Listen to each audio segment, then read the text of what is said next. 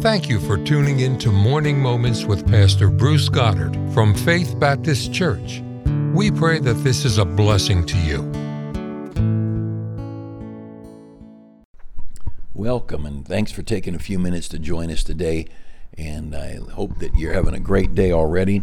Hope you spent some time with God already. He's obviously the one that we need, and is the one most often neglected and foolishly neglected on our parts. But what a great God we serve. And today I'm going to be in Romans 1 for a minute or two. But before we get there, I want to take just a moment. And I've been sharing memories around our 40th anniversary. And of course, a lot of them are old in the early days. Around the Sunday school building, going toward the Spanish church, there's a wall with some pictures on it. And I believe everybody in that wall is in heaven. Some people put up a couple of more recent pictures, but I think everybody's in heaven. And for a long time, there was a picture there that I had asked someone to put up, and I'd asked about getting a plaque or someone's names, and the names never got up. So people, they look at this old guy, bald-headed guy, and people say, is that a famous preacher or somebody? And later on, several other preachers that had been very influential in our ministry, their pictures were up there. But no, it's not that. Not a famous preacher. His name's Grover Hopper. And when we were early on in our church, we had a dear lady get in an accident, and she was the one who basically started our rest home ministry, because I started going over there with some teenagers on Wednesday afternoons after school, and they liked us coming out, and the kids would sing and visit, and this, young people are a pleasure. They brighten up a place. And so we started bringing some people along, and on Saturday we'd go, and you just basically, anybody want to go to the rest home, join us.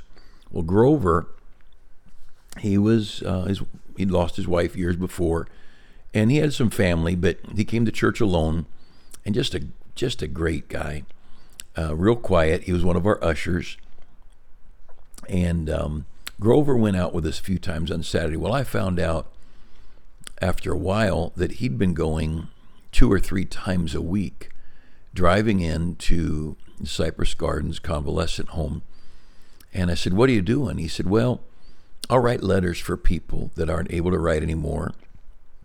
He said, "Sometimes I go to the store, pick up some things that they can't get." And he was just ministering to these people who were in that rest home, the convalescent home. And he'd go with us when we'd sing and preach. But he'd go on his own. And I thought, man, I need to get this guy in our budget to get him gas money. I don't know how far it was. It'd be close to an hour drive. Grover Hopper was such a pleasure. And he really took the initiative of loving people that the rest of the world had, in a way, forgotten about. And an usher, a servant, just a great guy. And he brought to our church some of that old school, old-fashioned American man, just a manly, gracious, strong, humble, and a servant. And I think of the number of people that God has brought across our paths. Of course, Grover's been in heaven for many years now. Not too many years ago, in the last 5 years, I'm guessing, a gal showed up at church one day, just visiting that day, and we got talking, and she said, "My grandpa used to come here." I said, "Who's your grandpa?" And she said, "Grover Hopper," and I couldn't believe it. And he talked about our church all the time. He loved our church, and just gave himself to the ministry, and we had a chance to meet his daughter, and I'm just so thankful for people that God brought into our lives, into the church, and every person like that helped build the church. A giant building is lots of bricks, or a brick wall is lots of bricks, and some are underground. You don't see, they're down in the footings, and there's an awful lot of people that gave of their selves, their time, their energies. And I just can't thank God enough for the people that have loved and served at our church, and there's so many, and anyway, I could talk about people who've been so special. But today I want to take a moment and talk about something that every few years something happens in our country. There's a somebody goes into drives their car into a parade. They go into McDonald's and shoot it up. Somebody goes into a school and shoots people, and somebody makes a bomb and blows something up. And those are tragic things and horrible tragedies. And I heard not long ago political leaders saying we have a mental health crisis, and that's why we have these things. And of course, the liberals, their solution is you gotta get rid of guns, but you know what? That's not going to help the guy who ran his car through the parade or the people who built the bomb out of fertilizer and blew up a building. And no, we don't have a gun problem. We have a heart problem. And just think with me for a minute. You take the Bible and prayer out of schools, and so you take away that regular reminding that there is a God. It's appointed unto men once to die, and after this the judgment. It's a fearful thing to fall into the hands of the living God. Those kind of verses, you take those things out, and you take the Bible out, and we'll be at Romans 1 in a minute. But you take the Bible out, and then you put evolution in, and you start telling these kids they're animals. They're just advanced animals. And then the next step, you've got the Bible. Then you start diminishing the importance of church on Sunday. It's one thing to take church or take the Bible and prayer to school, but then the church attendance went down. People started playing ball games on Sunday and having Sunday sports, and so now we've lifted sports up above God and His house, and we've pulled kids out of Sunday school, and we've taken prayer and Bible away from kids. The things that help a young person have that North Star, the things that help a young person set their moral compass, those things are being robbed. And this is back in the 60s.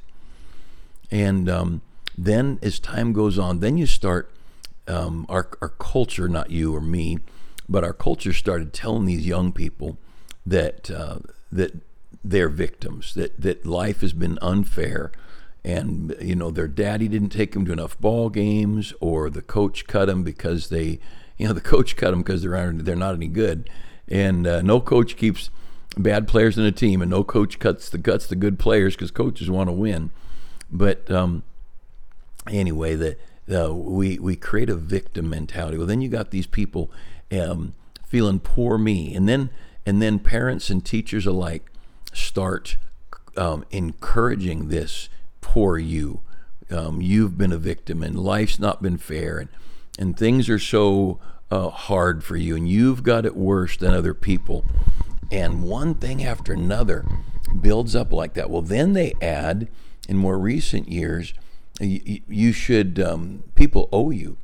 They owe you a job. I know Michael Jordan, or some famous ball player.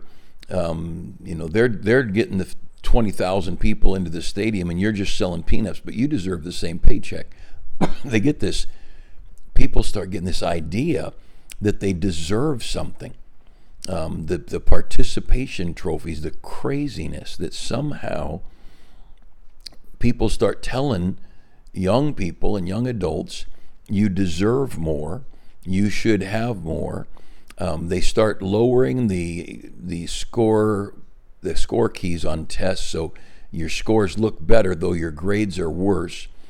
And little by little, we've got a generation of young people who have no God, no Bible, no church. They've been taught they're just glorified animals. They've been taught that they're victims. People have taken advantage of them. They've been taught that the world owes them something.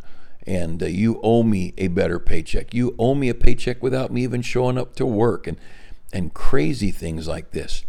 And since I don't have it and you do, it's not fair that you have all that you have and I don't have very much. And so people start okaying the idea that I could steal from you, or the government could steal from you and give it to me. But just a tragedy. And then along the way, they start telling parents you shouldn't discipline your children, and that there's no repercussion for sin. There's no punishment for sin. And you that are my age and older, you know, I'm guessing every school in the country had a paddle in the principal's office. And I never had it used on me, but I'd go sit, we'd stand outside the principal's office when one of our friends was getting swats, and just to hear him yell out the window. And we'd laugh and giggle out there. Elementary school kids as our friends getting swats for doing whatever he did. And that's just unheard of today. But I'll tell you what, we feared authority, and we feared doing wrong. We feared getting caught. And we knew that all those things pile up, and you realize you will get caught when you do wrong. There is a punishment for sin. Well, California's got this law, $990 or $995 or something like that. You can steal up to that much, not a day, not a week, not in your lifetime, but per store. And it's just called a misdemeanor. And they just write you a ticket and paperless bail. They just let you go. So there's no sting. There's no bite. There's no fear. There's no dread. And so we've raised a generation of young people who are, of course, adults now, and then they've raised kids where our young people, they don't think about God. They don't think about the Bible. And of course, the fear of the Lord is the beginning of wisdom. The Word of God is that quick and powerful thing that discerns between the thoughts and the intents of the heart. And we get thinking the world's not been fair to us, and the world's been unfair, and everybody else has got it better than me, or a big segment of society's got it better than me, and I've been mistreated, and it's not fair. And then we've for a decades now, for a generation, we've taken discipline out of the homes and discipline out of the schools, and told people you're going to hurt their little self-image. And I can tell you, their self-image isn't hurt. There's another spot that got hurt when people were disciplined properly. But all that to say, you tell them they're an animal through evolution. You raise them with no punishment for wrongdoing. You raise them with no God that they're accountable to. And you fill them with bitterness because life has been hard and life is unfair, and you do all of that, and then you wonder why somebody'd run their car through a parade or shoot up a school or a McDonald's. Well, we've trained animals. We've trained the evil things that people do, the things I wouldn't even talk about, vile and corrupt things that people do. Why would they do these shameful things? Well, because we've trained them to be animals. We've trained them to be victims. We've trained them to be animals. We've trained them that there's no judgment or punishment of sin. There's no fear of God. Well, just take a moment, and I want you to look at Romans chapter 1 with me. And Romans chapter 1 in verse 21, because that when they knew God, they glorified him not as God, neither were thankful. That's where it all begins. When people know good and well in their heart there's a God, and they ignore it, and they push that, they suppress that, and they push him out, and they're not going to be thankful to God. But they become, into verse 21, they become vain in their imaginations. Their foolish heart is darkened, and this darkness begins to creep into their hearts and lives. Why? Because they push God out, and God is light. And they resist the idea of God. They resist the knowledge of God. And they push God out of their lives. Their foolish heart is darkened. Well, then verse 22, that professing themselves to be wise, they became fools. And so now we've got people who act like they're so smart. And I don't care if they're a PhD or if they're sitting in a jail cell and just capable of arguing their point. They sound so smart, and they have so many logical reasons, and yet they're fools. They're just fools, and they're all over today. They've got their college degrees, and they're telling people that they don't know what gender they are. They've got their decades of professorship at universities, and yet they're trying to explain away creation and space, and they're fools. They're just fools. Then you go Go on down in verse 23, and they changed the glory of the incorruptible God and made it like unto four-footed beasts. I'm skipping a few words there. Well, that's evolution. That's instead of giving God glory, now we begin to bring glory to the creation. And then they go on down to verse 25, who changed the truth of God into a lie and worshiped and served the creature more than the Creator, who is blessed forever. And see, the next step is you start being an earth worshiper or a plant worshiper or an animal worshiper. And people, you know, they're fighting to defend a redwood tree or a fairy shrimp or an otter. And I love the world. I love nature around us. It's incredible. But God made the Garden of Eden, and he didn't leave it that way because he wanted something, and what he wanted was fellowship with man. The garden was for man to enjoy, and he put Eve in there so man and woman could enjoy being together, enjoy the garden. But why were they there? They were there for fellowship with God. Why are you and I here today? For fellowship with God. Now here's what happens. You keep telling people in their head, all you can do is talk to their head. You tell them over and over and over they're an animal, and in their heart, their conscience says, no, there's a God, and you're going to face him one day. And over and over and over, people will say there's no accountability, there's no judgment, there's no life after death, and don't worry about it. You've been treated wrong. And our conscience tells us better. Over there in Romans chapter 2, their conscience bears witness against them, accusing or excusing them. And so what happens now, you've got this terrible conflict between their head and the heart. And their heart is darkened. And they're deep in their soul, they know there's a God. And deep in their soul, they know they're accountable to God. And deep in their soul, they know they've done wrong. And now there's this war, this conflict going on. And so and they're angry. Who do they blame? They don't want to blame themselves. And they can't see God to blame him, so they start blaming society, and they blame their parents, or they blame their school. And you get people shooting people, you get people torturing people, and burning down buildings because they're angry. I'll tell you, they're angry because they won't humble themselves in the sight of the Lord. You want to solve this mess, we need to get back to the great commandment, to love God, just to love God and acknowledge God and give him glory. God will take care of it. He'll fix this thing up. We get our hearts right with God. That bitterness, that jealousy, that anger, that wrath, vengeance, that I'm going to get even, I'm going to, none of that stuff makes people happy. Oh, there's a peace that passes all understanding you can find at the throne of grace, getting near to God, and you'll find a peace that passes understanding. Have a great day. Thanks for spending a few minutes with me today. Look forward to crossing paths again real soon.